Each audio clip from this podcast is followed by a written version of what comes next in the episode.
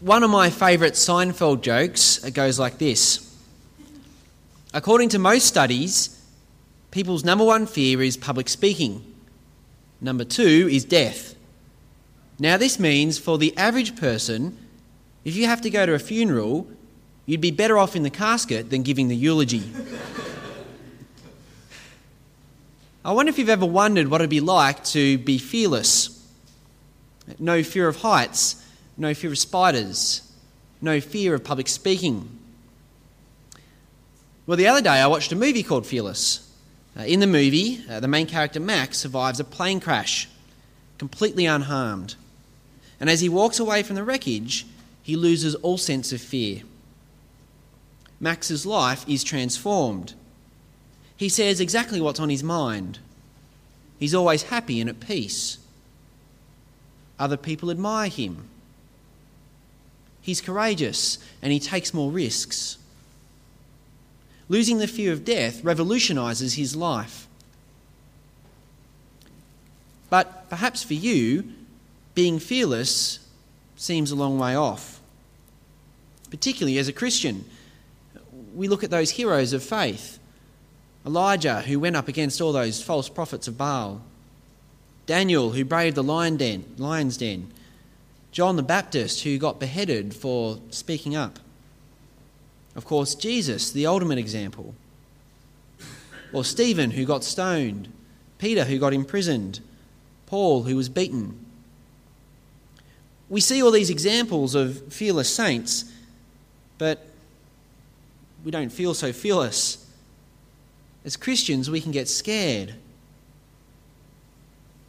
Perhaps you're scared of persecution, suffering for your faith. Perhaps you're scared of rejection by your workmates or friends or even family. Perhaps you're scared of discomfort, of losing the lifestyle that you're used to. Maybe you're scared of pain. Perhaps you're even scared of death. Are you a scared Christian? And how do we come, overcome these feelings of fear? What's the trick to being truly fearless? Well, today we're going to find the answer, and we're going to find it in the book of Philippians. Last week we finished a, a series on Galatians. Next week we're going to start a series on Zephaniah, but for today only, uh, we'll be looking at Philippians. Uh, and you'll find it helpful if you have your Bibles open. Philippians 1 12 to 30, pages 830 in the small print Bibles and 1826 in the large print.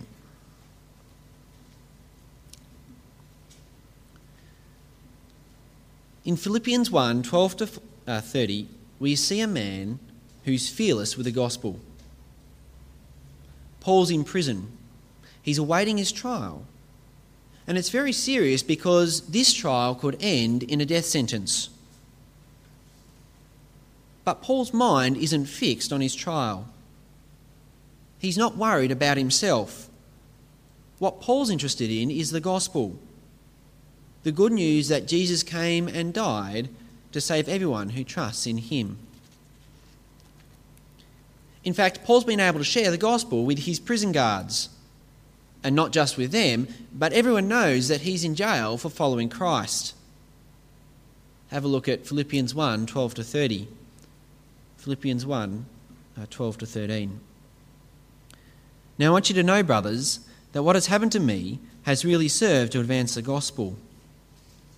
As a result, it has become clear throughout the whole palace guard and to everyone else that I am in chains for Christ. Not only has Paul preached the gospel to his guards, but other Christians have copied his example. Instead of Paul's jail time keeping him quiet, filling him with fear, it's giving him a chance to be fearless. Fearless in speaking and spreading the good news about Jesus. And he's inspired others to become fearless as well. Now they're spreading the message about Jesus too. Now look with me at verse 14 verse 14. Because of my chains, most of the brothers in the Lord have been encouraged to speak the word of God more courageously and fearlessly. There's a problem though. not everyone's preaching the gospel for the right reasons. Some people are preaching out of goodwill. They know Paul's in jail because of the gospel and they're continuing his work. But others are being divisive. They're trying to stir up trouble for Paul. They're more concerned about factions than telling people that Jesus came to save them. And so they preach the gospel, not because they have a passion for it, not because they care about their neighbours, but because they want to create controversy. They want to make Paul's time difficult. Have a look at verses 15 to 17. Verse 15. It is true that some preach Christ out of envy and rivalry, but others out of goodwill. The latter do so in love, knowing that I am put here for the defence of the gospel. The former preach Christ out of selfish ambition, not sincerely, supposing that they can stir up trouble for me while I'm in chains. But for Paul, their motivation really doesn't matter. It's not good that people have the wrong motives, that's not a good thing. But if they're preaching the gospel, Paul's happy. The important thing is that the gospel's preached. That's what really matters. And even though Paul's staring down a death sentence, he rejoices. Look at verse 18. Verse 18. But what does it matter? The important thing is that in every way, whether from false motives or true, Christ is preached. And because of this, I rejoice. For Paul, Jesus is everything. It doesn't matter if he's in jail as long as the gospel's preached. Even in suffering, Paul can be fearless with the gospel. And because the gospel matters, Paul wants to live it out, even in prison. He wants his words and actions to show that he's a follower of Jesus. But that's not so easy when you're looking at a death sentence. The gospel's the thing that landed him in prison in the first place. You can imagine the pressure that he'd be under to, to keep quiet. But luckily, Paul has help. And it comes in two different ways. The first is prayer from the Philippians, and the second, strengthening by the Holy Spirit. God hasn't left Paul to endure on his own. God is faithful and loving. He'll respond to the Philippians' prayers. He'll lead Paul by the Holy Spirit. And knowing this, Paul's confident that he'll stand firm in Jesus, that he won't cave under pressure and then when it comes to his trial, he'll be able to preach the gospel. And by sticking to Jesus, even if he dies, he'll be saved. Have a look at the end of verse 18 to 20, starting from the end of verse 18. Yes, and I will continue to rejoice, for I know that through your prayers and the help given by the Spirit of Jesus Christ, what has happened to me will turn out for my deliverance. I eagerly expect and hope that I will in no way be ashamed, but will have sufficient courage so that now, as always, Christ will be exalted in my body, whether by life or by death. In that movie I watched called Fearless, uh, the main character Max loses his fear of death. But the problem is he's not fearless for the right reasons. Max believes that death can't kill him, that he's invincible. And of course, he's not, he's kidding himself. And his fearlessness is, is misplaced. This has a huge effect on all his relationships. Unlike Max in the movie, Paul knows the true secret to being really fearless.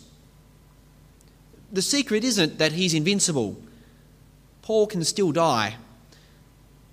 But Paul trusts the one who rules both life and death. Paul's secret is that Jesus is more valuable than life or death. If Paul lives, he can go on spreading the good news about Jesus. and he can encourage those who have already believed it. But if he dies, this means he be, gets to be directly in Jesus' presence.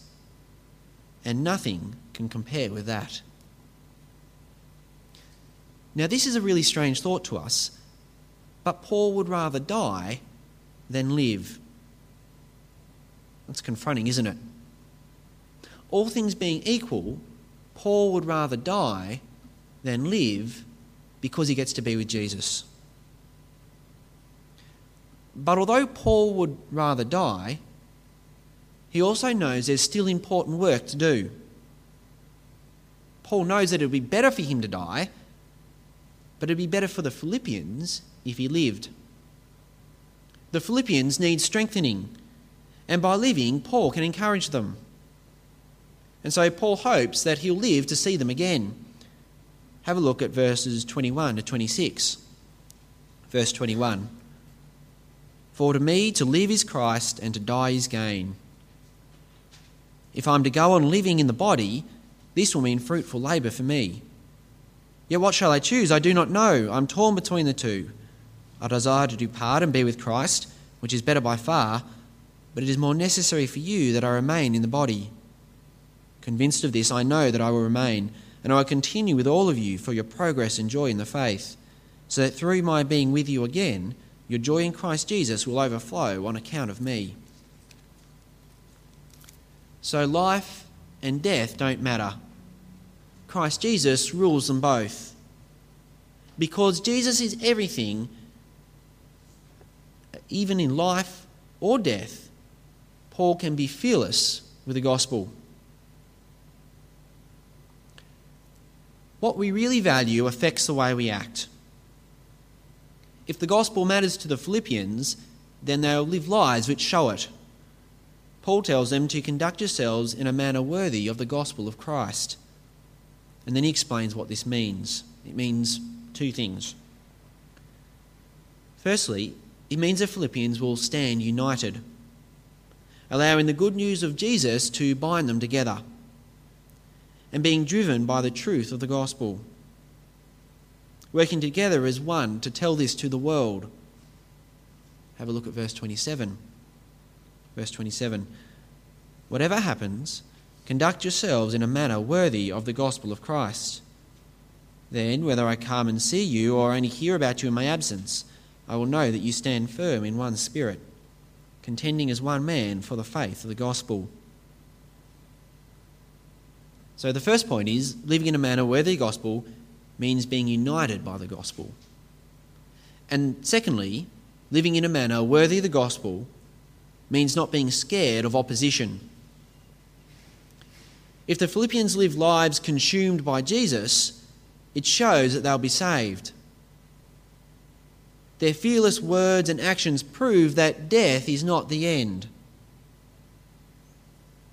there, uh, sorry, it seems it sends a clear message to those who oppose them.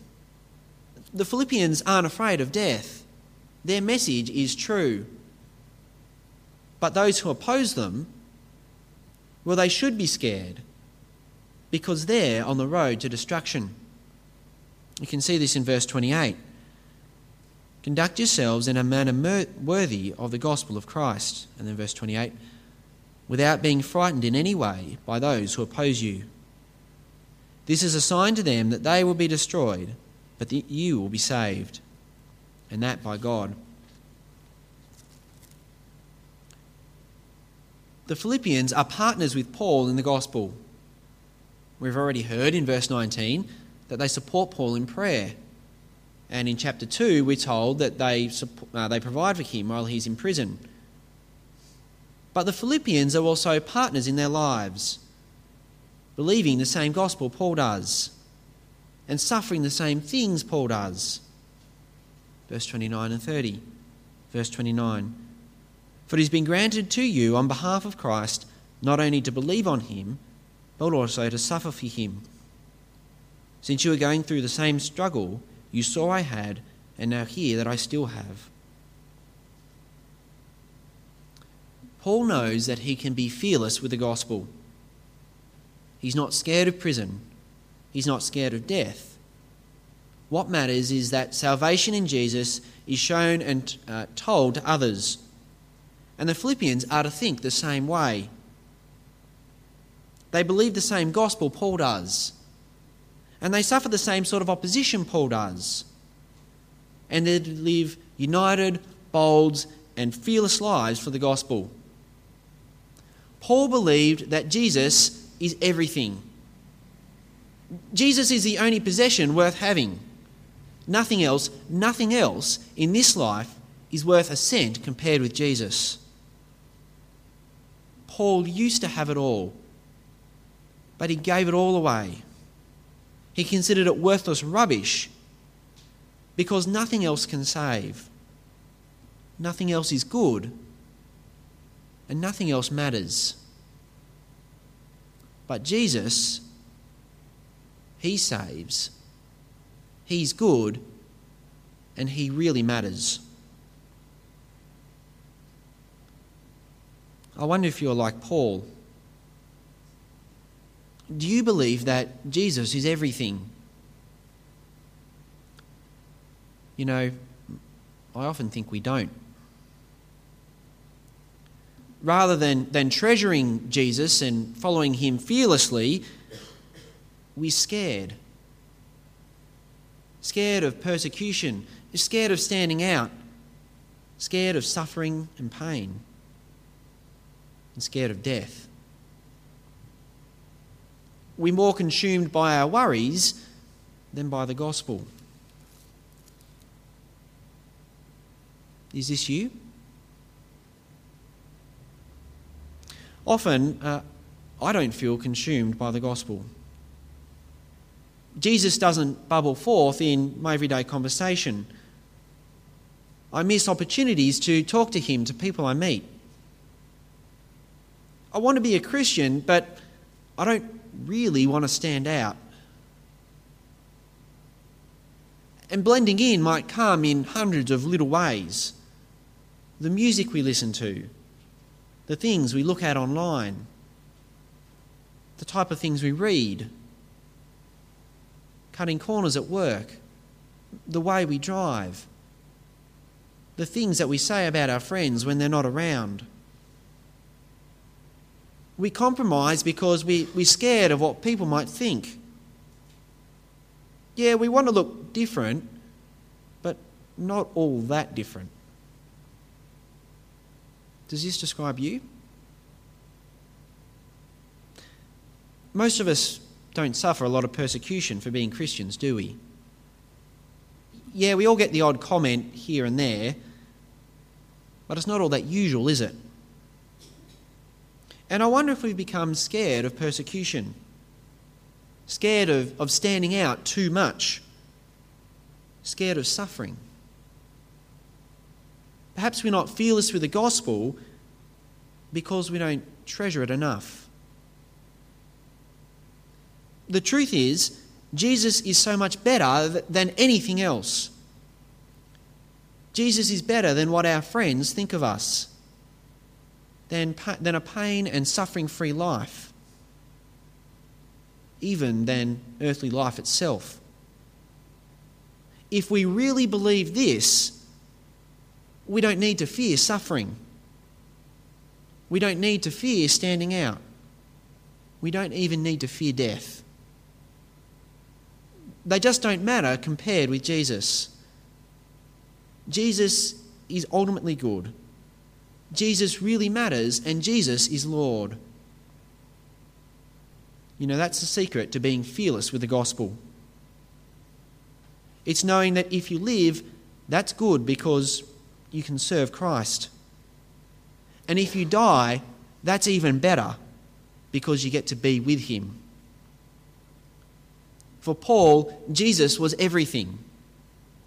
So in life, and even in suffering and death, Paul could be fearless with the gospel.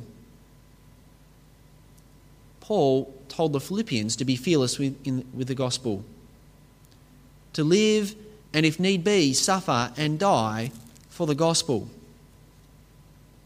And we're to be fearless with the gospel too. So let Jesus matter more than, than anything else. Make him your prized possession in life and in death. Put Jesus first, and if you do, you'll be fearless with the gospel. Let's pray and ask God's, God for help.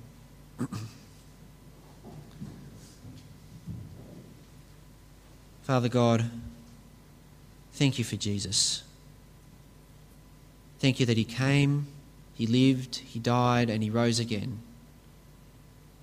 Thank you that we live through him and that death has been defeated. Father, we're sorry for being scared Christians. Please fill us with a passion for Jesus. Please make us see that he's incomparable with anything else, that he's worth more than our fears. Please fill us with a passion for living and speaking Jesus. Please make us fearless to live and, if need be, suffer and even die for the gospel. We pray this in Jesus' name. Amen.